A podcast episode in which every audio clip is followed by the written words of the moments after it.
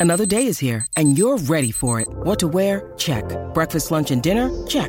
Planning for what's next and how to save for it? That's where Bank of America can help. For your financial to-dos, Bank of America has experts ready to help get you closer to your goals.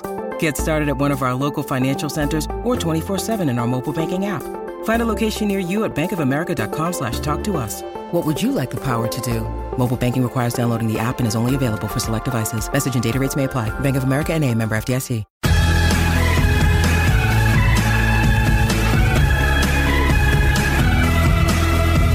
Well, happy September, everybody. Welcome back to Everyone Talks to Liz. You guys ever hear the expression when the going gets tough, the tough get going? Yes, of course you've heard that, right? Well, we're about to teach you the art of the pivot.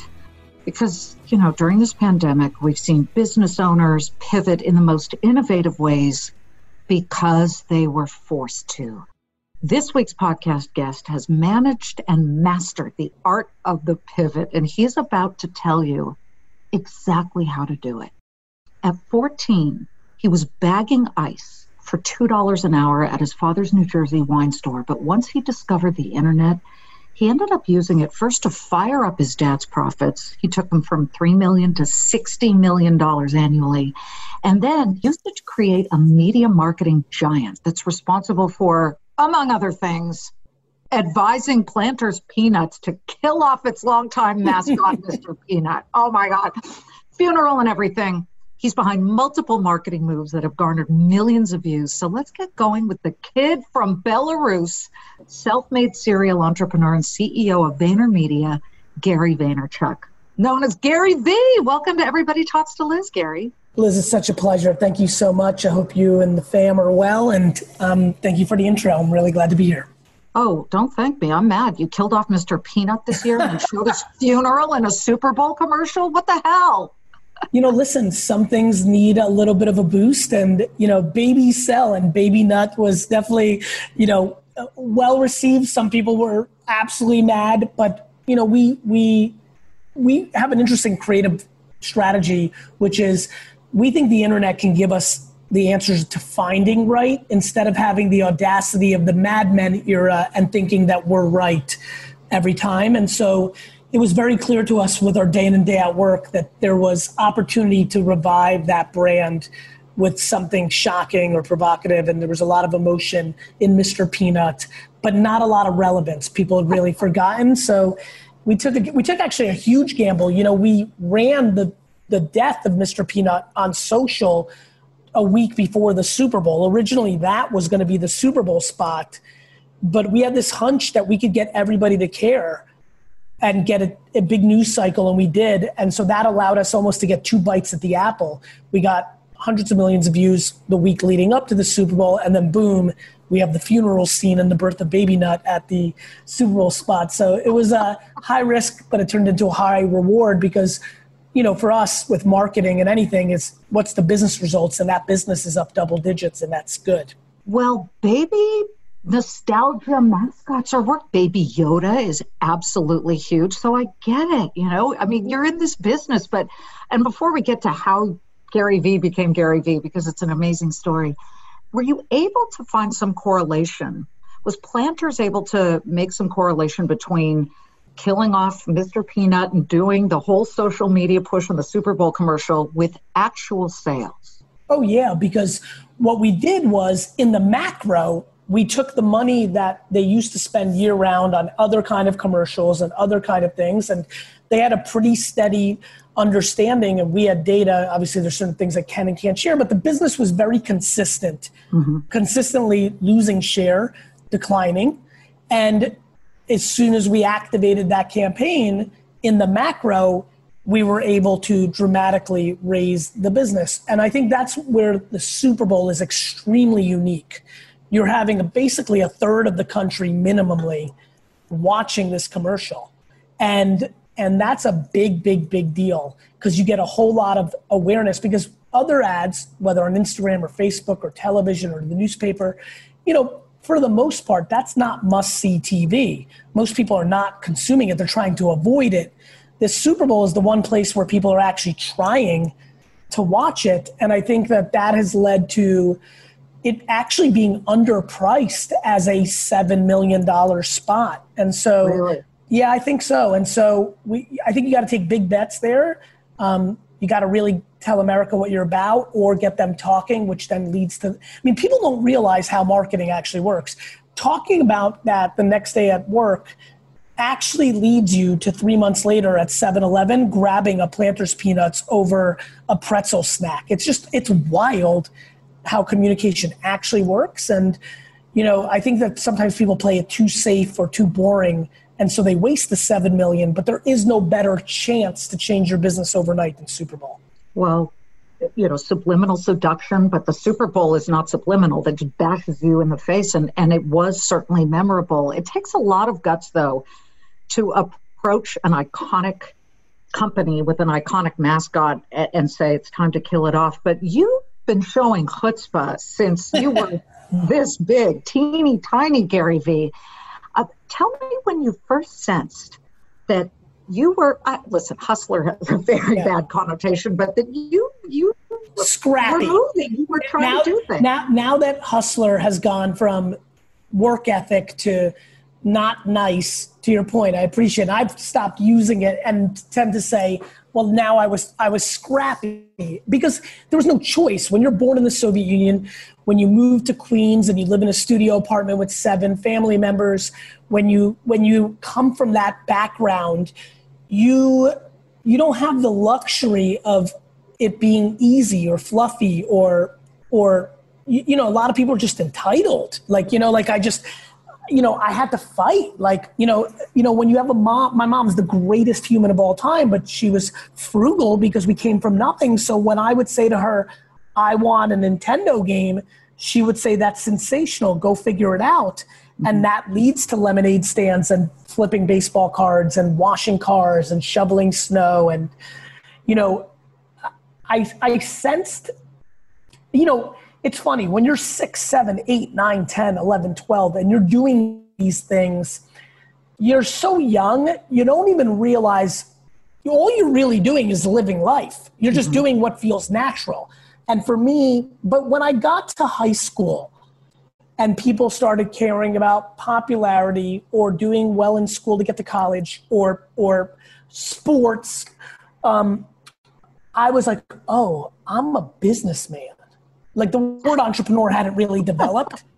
you know, so right around, you know, seventh, eighth, ninth grade was when I'm like, I was getting such bad grades in school because I really was a hardcore old school immigrant entrepreneur and I wasn't a superstar athlete. I was getting my positive reinforcement from the business world, from you know, from doing a baseball card show and making a thousand dollars and the old men at the tables when my mom would pick me up would say, Hey, your kids really got something. You know, like, so like I was getting my positive reinforcement from the business world. And so, and then, and then my dad at that point had lived the American dream and owned his own small liquor store in Springfield, New Jersey. And then I went from that to like at 12 and 13 to at 14 working every weekend and summer vacation in the liquor store. So I got really established in old world work ethic, you know, bagging ice for 12 hours a day for two bucks an hour. You know, I always tell my friends, I'm like, I'm your immigrant grandfather's life. I came over in the, you know, you're not, you know, when, when they're like trying to compare themselves to me or me to them, or I'm like, listen, you've got to understand, I'm living the life that is far more similar to your grandfather who came over in 1931 and or left, you know, the Nazi invasions you know, I come from that part of the world and I'm that schmata, you know, sell fruit stand, work 15 hours a day. Like, you know, it's, it's, that's who I am. I'm a, a throwback.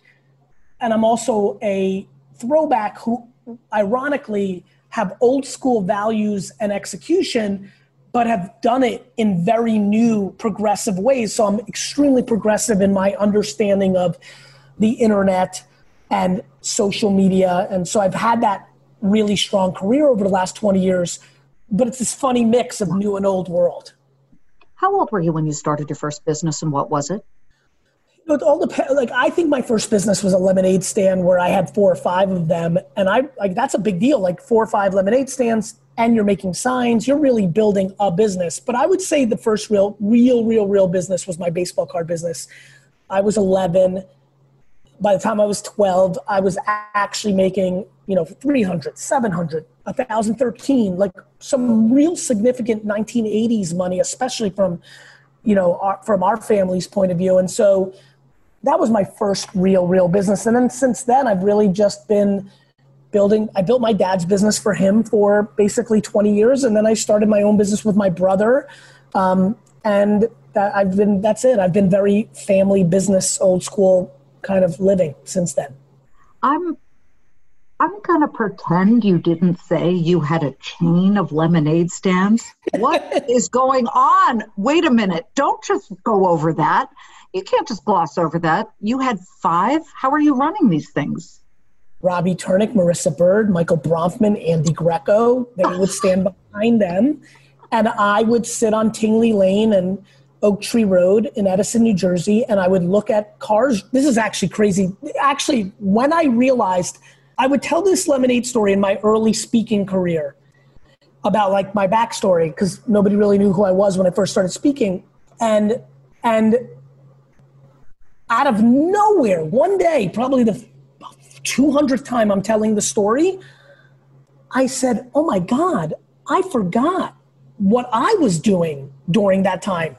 I was looking at cars, driving on streets, trying to figure out which tree or post was most likely going to be looked at. And that's where I would put my sign. And and in this talk, and it's not a recorded talk, which really pisses me off because it'd be a great clip to show. It's literally the place where I recognized for the first time in my life that I had been following and paying attention to attention my whole life. That what I do today, right now, as I sit with you right now, Liz, what do I do for a living? I strategically understand where set I do my best on 7.7 billion people, but I'm incredibly strong at 300 million for America. Where do the 300 million Americans actually pay attention to? Which app, which TV show, which song, which artist, what what, what owns the attention of America and how am I going to penetrate it and speak the things I care about or my passions or my clients now with VaynerMedia and and in that speech on that stage was when I realized, my God, I've been doing this my whole life. I've been obsessed with where the attention is, and then I would market, communicate, pontificate in those places, and my success would be predicated on how good I was at that.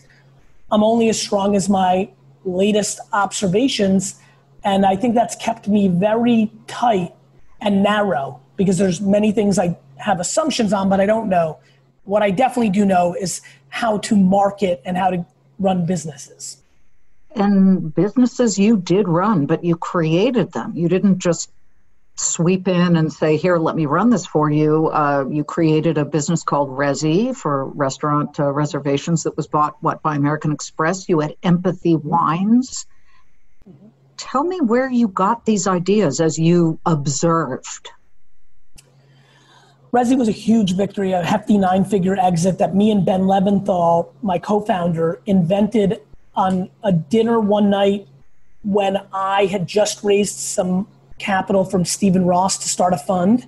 And he had just had a payout because his startup, uh, he had equity in Eater, and it was, or some, or yeah, I think it was Eater or some sort of startup that got bought up and we were it was literally december 20th it was like one of my last meals of the before i went away for the holidays and we said we should do something together and at that dinner we said you know and he was so passionate about restaurants especially in manhattan i we i don't recall and it was very joint it's one of those really great a, a dialogue ping pong back and forth leads to an idea it was hey we should start something that helps people like Uber helps people on demand a car. Who would have ever thought a black car on demand? Well, getting a great seat at a restaurant, it when you can't, mm-hmm. you know, obviously there was Open Table, which was an incredible platform, but Open Table didn't allow you to actually get a seat at the 25 to 50 places you wanted to, or at least not at the good time slots. True. And and so originally Resy started as an idea. This is back to you know it's funny you talked about pivots. Originally it started off as a place where people could treat it like a first class flight on an airline and you could actually get a table at whatever restaurant you wanted. We realized that that model was a nice business, but it was obviously a top five to 10% finance person, right? Mm-hmm. Somebody who could afford it. And then we kind of, as we got deeper into business, realized that Open Table was old and not as strong as, you know, one might think. And we were able to pivot, uh, Ben and I and Mike Montero, our CTO co-founder, and we're able to build a better platform, a, a operating system for restaurants. And it became a huge huge success. Empathy was easy. I'd always dreamed as a 15, 16, 17, 18 year old of owning my own winery. At the time, it was much more Falcon Crest, you know, meaning I'll be old, 80, and I'll buy some Napa property. But as you know, I wrote the first check into Birchbox. I was very early in BarkBox, and wow. And and very involved in direct to consumer brands. And realized that there was no direct to consumer wine brand that was winning the magical $20 price point. And so VaynerMedia's great goal was to create talent, not only, you know, help clients. And I had two incredibly strong executives who'd been with me the whole 10 years, started as interns, John Troutman and Nate Schroeder. And on one night I said to them, let's start a business. Let's start a wine business. And that was really it. We started a direct consumer wine business, and a couple months ago, Constellation Brands bought it. And so it's, you know, yeah, I feel, you know, I'm 44 years old. I turned 45 in November of this 2020 year. And I, I'm so grateful. I was just in a meeting with one of the greatest proper football, soccer players in the world. And I said to him, I'm so, my whole childhood, I wished I was an athlete. And now I'm so grateful I wasn't because your life's calling kind of wraps up in, in your 30s, which is just insane. And with entrepreneurship, I'm 44 going on 45, and I feel like I'm maybe in the pre dawn of my prime, you know, and that's exciting. You have a huge runway ahead of you, and you can't even see the end of it. I, I, you know, with all of these businesses that you've started, we've got an audience right now of many types of people, but everybody's been affected by COVID. Yes. And everybody's trying to pivot as best they can. I felt very fortunate because Fox helped me pivot. We they shut down the building and they helped me pivot by setting up a whole studio in my house with just three lights and a little live view camera, which enables me to broadcast to the world. But but for Fox, I, I don't know what I would have done. And there are a lot of people who are trying desperately to get going because the going is very tough. What must a business owner or business founder need to do right now in order to find his or her footing again if they've lost it? First, realizing you have no option. You know, one of the things that I think a lot about dwelling, complaining, crying about a situation is it's super appropriate. Like, you know, it is true that you, at this point, were living a life where COVID happened and you could have been 16 and enjoying not having to go to school for a year, or you could have been 98 and lived your life. But destiny had its plan, and you are in the prime of your life, or in the middle of your business, or in a pivotal point, or the beginning of your business or career. And unfortunately, this is what happened. A, you have to be grateful that we're not talking about the bubonic plague where half the world's going to get wiped out, or we're not talking about World War II. You might have also got drafted and had to go do D Day. Like, I think that you have to be grateful for what you do have and not just focus all the negative energy to what you don't. Number two, you've got to realize that even if there is systematic issues, including all our social issues, including your boss, including government's ideas and rules, you know, there's people living in Iran and Belarus right now. Like, that's challenging if you want to be an entrepreneur, a lot more challenging than being through COVID in America. You've got to realize that there is a time and a place to calibrate your loss, your challenge in front of you. There's nothing wrong with having a cry, even being in a down state for a couple of days, maybe even a couple of weeks. The issue is ultimately the world, the universe, isn't going to cry for you. You know, you can only sit in dwell zone for so long. And so for me, I, I, I push a lot of my friends, relatives, contemporaries, people I spend time with to have a balance between gratitude and reality. You know, find something to be grateful for and deal with the truth, which is, you know, I mean, we're going to have to get on our own two feet. I had once heard a saying life isn't about waiting for the storm to pass, it's about learning how to dance in the rain. That's such a great, great statement. That's exactly what I believe, which is, you know, first, I've, all, I have a bunch of uh, friends who are huge capitalists, huge capitalists, you know, entrepreneurs, love all the sayings, and now just keep wanting the government to give them checks. And I'm like, hey, bro, buddy, if you're such a big capitalist, have you realized what you're looking for is not that right now? Like, what we need to figure it out. Right. You know, if you can't do haircuts, start a different business. Like, to me, it's that mindset of moving forward, regardless of the circumstances, which is the tell of somebody who's a purebred entrepreneur versus somebody who likes the idea of being an entrepreneur. This is Everyone Talks to Liz, and we'll be right back. We're driven by the search for better, but when it comes to hiring, the best way to search for a candidate isn't to search at all. Don't search, match with Indeed. If you need to hire, you need Indeed. Indeed is your matching and hiring platform with over 350 million global monthly visitors, according to Indeed data, and a matching engine that helps you find quality candidates fast. Ditch the busy work. Use Indeed for scheduling, screening, and messaging so you can connect with candidates faster. Join more than 3.5 million businesses worldwide that use Indeed to hire great talent fast. And listeners of this show will get a $75 sponsored job credit to get your jobs more visibility at Indeed.com slash Claman. Just go to Indeed.com slash Claman right now and support our show by saying you heard about Indeed on this podcast. Indeed.com slash Claman. Terms and conditions apply. Need to hire? You need Indeed you're known, I'll just say it, as a genius when it comes to utilizing social media. I believe you have between Instagram and Twitter more than 10 million followers, 3 million on TikTok, 3.5 million on Facebook. I'm sure these are numbers that are in flux and growing constantly, but across all your social media platforms, you and your team are, are always putting out content, whether it's a meme or a video or, or the Super Bowl ad, obviously, uh, or a TikTok video. Which content do you find grabs the most attention, sort of really pulls people away from so much that's out there right now? Thinking about who's listening, I'm going to give an answer completely based on who's listening and the way this conversation's going. Good. For everybody who's listening who wants to do something about it, it's going to be the place where you're most comfortable. M- most people aren't blessed with the ability that Liz here is blessed with. They see the camera and they shy away you know, they feel self conscious, they get concerned, they sweat.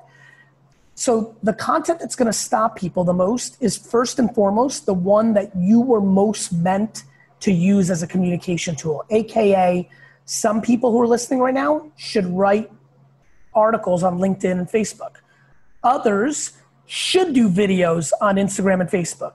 Another crew should only do audio because they're great at talking, but they don't like the video aspect a whole different group should just take photos and write a couple captions. So I think any medium can work. We'll watch yeah. we'll watch a 4-hour documentary, we'll watch a 6-second vine, we'll read a 8,000 page book, we'll read a 13 sentence, you know, article. It's it's the person meeting the medium that was most meant for them who had something to say. Gary, uh, you know, as we're on this topic um, of the future of social media, uh, TikTok took this world by a storm. Now, President Trump has put this September yes. 15th deadline, it's a week away on TikTok, being purchased by a U.S. company. We don't know what's going to happen here, but I know that my daughter and all of her friends, and she's not 12, she's 18 They love this so much so that I thought, what's it all about? I downloaded it and I find it brilliant and fascinating. You can weed out all the nonsense. You can have this for you page and the most interesting things, and they teach you hacks for your phone. I mean, it's and it's so absorbable, if there was even such a word. It's, it's what do you think it's, happens to TikTok here? Well, I mean, look, nobody knows. We're going to see if an American company buys it, and then will it be business as usual? I have no clue if the company has any legs to stand on to, you know, I think there's, listen, there's a very, as a boy from communism, let there be no confusion. There's a very big difference between democracy and communism. You know, the, the president, you know, I'm just undereducated. I don't know if there's ways to take this quote unquote to the Supreme Court and everything in between. Mm-hmm. They may go that route, which may keep it on. It may go on, then off. Who the heck knows? What I can tell you is this whether it's TikTok under a Microsoft ownership, whether TikTok disappears and Triller or Dubsmash or some of these alternative TikTok clones or similar ish platforms, there will always be another social network every two, four, seven, nine years. The same way on cable's great 30, 40 year run, there'll always be a new cable network that gets hot. Mm-hmm. You know, Bravo went from nothing to hot for a decade, right? You know, uh, HBO is hot, then it's cold, then exactly. then Sopranos and Sex and the City come, then it's hot again. Uh, Showtime was super cold, and then Billions and Homeland. You know, so mm. I, I think you're going to see a very similar dynamic with social networks. You know, what's interesting about Showtime, because my sister Danielle Claman Gelber worked there. She's a she's an executive in Hollywood. They lured her from 20s, well, it was 20th Century Fox back then. She was head of dramedy, and she said, "I'm going." And I said, "Showtime, aren't they just a yeah. just a sieve for B movies and reruns?" Yeah. And she said, "They want to be the next HBO."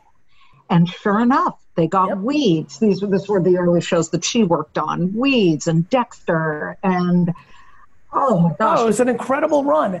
And and and that so from Friendster and MySpace to TikTok yeah. and Instagram, it's been proven to me that that will be the way it goes. Plus, every kid's generation doesn't want to go to the club, the hot club of their older siblings or their parents, for damn sure. and so you're going to continue to see this happen. And you know, and I'm I'm never emotional about it. If tomorrow every social network of my tens of millions of followers that you mentioned earlier disappeared off the face of the earth, I'd be happy because what I would realize is forget about my tens of millions, it's billions of people that use these platforms. And now every one of those people has to find a new place to go. Yeah. And I think I'm very good at understanding those new places and how to communicate on them. You mentioned growing up in a, a, Soviet bloc communist country. I'd be remiss yes. if I didn't ask you about what's going on in Belarus. You know, you have the former Soviet yeah. bloc nation right now with huge protests against the longtime leader Alexander Alexander Lukashenko. Against the longtime leader Alexander yeah. Lukashenko who will not relinquish power. He's held for what, 26 years? His political opponents have either been chased out of the country or abducted. This is horrific. Do you think social media can play a role in ousting him at some point? Yes, but I also think that it has been very clear in the last 300 years of history that if you do not have outside intervention, yes. it's very hard for these dictators because they're willing to kill everybody. like you know when somebody like you know if you look at the history of these things the ones that dig in the most and have the longest runs are basically in a place where they're willing to you know do whatever they need to do from a jailing and a killing standpoint to scare the collective in. And normally not always but normally you'll have outside intervention. Over the modern you know era it's been the United States of America. But but if you look at the green movement in Iran, mm-hmm. and if you look at what's going on under right now with Belarus, both Obama and Trump were passive in their actually going in and really, really trying to get involved. And so I view these things as less likely to happen when you have a mm-hmm. passiveness from an America to get involved. They and then times whether it's been Sure. Great Britain or or or by the way, in reverse, China or some of or the former USSR when it got involved and whether it's Cuba or things of that nature. So I think you sometimes need a bigger brother. And my bet is that Putin will get involved before Trump will get involved, mm-hmm. which makes me think that he has a chance of getting through to the other side, which is too bad because there is no confusion. That has been a dictatorship. Yeah. Yeah, well, uh, you know, it, it could happen. You know, Nikolai Ceausescu was overthrown in Yep. Romania. Lech Walesa showed real power to deal with what was going on in Poland. But I watched Yes, that. but that was during that was during an era where we were feeling the effects of a post-Reagan Right. initiative that was Wow. very aggressive Mhm. in a first weakening the Soviets. You know, we there was great fortune for the world. The world had an incredible era of prosperity and peace because the dominant conflict of the USSR and the USA had the right combination of presidents at the right time you know, a pushing Reagan and a far more passive, you know, Gorbachev, who inherited a country that was. I mean, I live in America my entire life because Russia was in su- USSR, excuse me, was in such bad shape that they traded a couple hundred thousand Jews, me included, for wheat from America that Israel and America brokered because what people listen Gorbachev was very important, but he also inherited a country that was dying from within itself. Yes. He was practical. He knew what the outcome would be, and he had to do something, or it was eating itself from the inside, which is what mm-hmm. happens in communist regimes. You know, where China has a very different structure is they're a communist capitalist country. So it, they're half pregnant on both sides, which enables them to be far different. You know what's funny about China? China actually runs its country very similar to the way that private business runs itself in America. Mm-hmm. It, you know, very good, well-run businesses in America allow their executives to do a whole lot, but ultimately there is a CEO pretty much has carte blanche to do their thing as long as they have board support that's kind of what China is, which is like you can do your stuff, but like if we need to make a decision, we're going to make it. And America has actually, ironically, become more of that over the last three presidents with executive orders. But up to that point, mm-hmm. we're getting nothing done. Well, Gary, let's finish up with America. When it comes to what we're seeing here in this country today, from coronavirus to this spike in unemployment and, and racial injustice, how do you remain optimistic? For me, pretty easily because the reality is is that this is still America. And listen, America's going through a very difficult time. Unfortunately, everyone's dug in on this place where they think they're I've never seen a collective 300 million people all decide they themselves are right about everything and that's kind of where we're at. And then you know obviously given the political structure and just the way this country is built you have two very competing sides which you know have lost their way collectively in working with each other and have spread further and further apart and have created real contention. For me the way i stay optimistic is I think that there's peaks and valleys. Life is never just easy and great, and I think history has made me optimistic. Not, you know, some uh, multiple times during COVID, people have said to me, "It's never been this bad," and I go, "You mean like the Civil War?" Like you know, like I think we we you know, I think people struggle, especially current Americans, because we've had such global prosperity. Yes. We've, we, you know, 9 11 is devastating. The 2008 financial crisis is devastating. But when you put those two things into context of what this country has been about, basically from 1980 to 2020, that's a 40 year prosperity run that is very difficult to not understand why many Americans struggle with any adversity at all in any shape or form. This is a country that has currently a Republican regime in place that when COVID happens, everybody just believes the government should print money and give it to them. Not even the, not even the, you know, the fiscally responsible types are speaking up. I mean, let's call it what it is. George Bush and Donald Trump printed the biggest stimulus checks of the last hundred years. And and and I think that's because there is no true fiscally responsible conservative people want it for everybody but themselves. Mm-hmm. And they want to hold on to power. They want to remain responsible. And listen, so I understand. Honestly, I'm not on a judgment tour.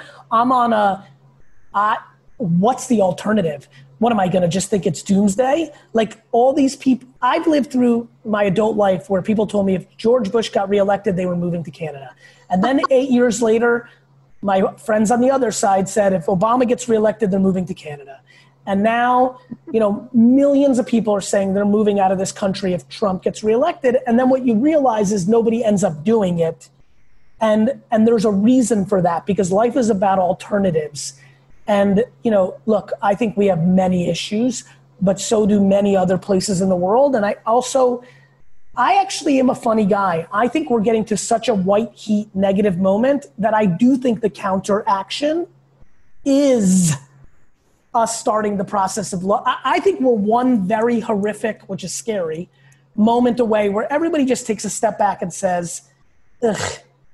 Like, I, I do think there will be a moment where everyone, or by the way, instead of thinking of it as horrific, somebody's going to give the right kind of speech at the right exact second from one side or the other, or maybe a third entity altogether that just gets people back into the, because mo- I think we're in momentum of separating right now. And I think there'll be some sort of movement that leads to momentum of us getting closer back together. And by the way, that may not, I'm not alluding to Biden winning. It might take, it might be Trump getting reelected or Biden winning. Like that, I would argue that we're still in the phase of that separating us more, not bringing us together. And then there just will be something. I believe that. Or, or this is the beginning of the end of a 300 year empire and guess what? If that's true, people lived through the empires of Genghis Khan or the Roman Empire or the Greek, like, like other empires have fallen. Mm-hmm. And people move, change languages, change their last name, reinvent themselves, make up stories, sell everything. Like, I don't know, like starting from zero just doesn't scare me enough, Liz, for me to cry about it every day. Yeah. You know what? It's so true. And when you talk about splitting it between being realistic and being grateful, but also allowing yourself the pain of what everybody's going through, but limiting that and pivoting and waking up and moving forward, it is such an inspirational message. It's a, pers- it's a perspective choice. I, I'm not delusional. There's people in pain. My, both my grandfathers spent one of my grandfather spent 10 years in jail for being Jewish. I'm not blind to racism, sexism, you know, religious persecution. It's just like at, at all of our individual levels, what are we going to do about it? What I've decided to do about it is when I see bad behavior, I will speak to it. I will also stay on the offense and try to bring opportunities to my family and others. And I think all of us can do that. And I think I think we'll see. I think there's. I really genuinely think that there's some sunshine around the corner, and you just gotta eat a little crow to get there. Oh well, let's let's pull up a chair to the table. I'm ready for it. Thank, Thank you, you so. Thank you so much. much. Oh, you. our listeners are so lucky to hear from you, Gary Vaynerchuk of VaynerMedia. Gary V, you're a friend for life. I really appreciate it. Thank you so much.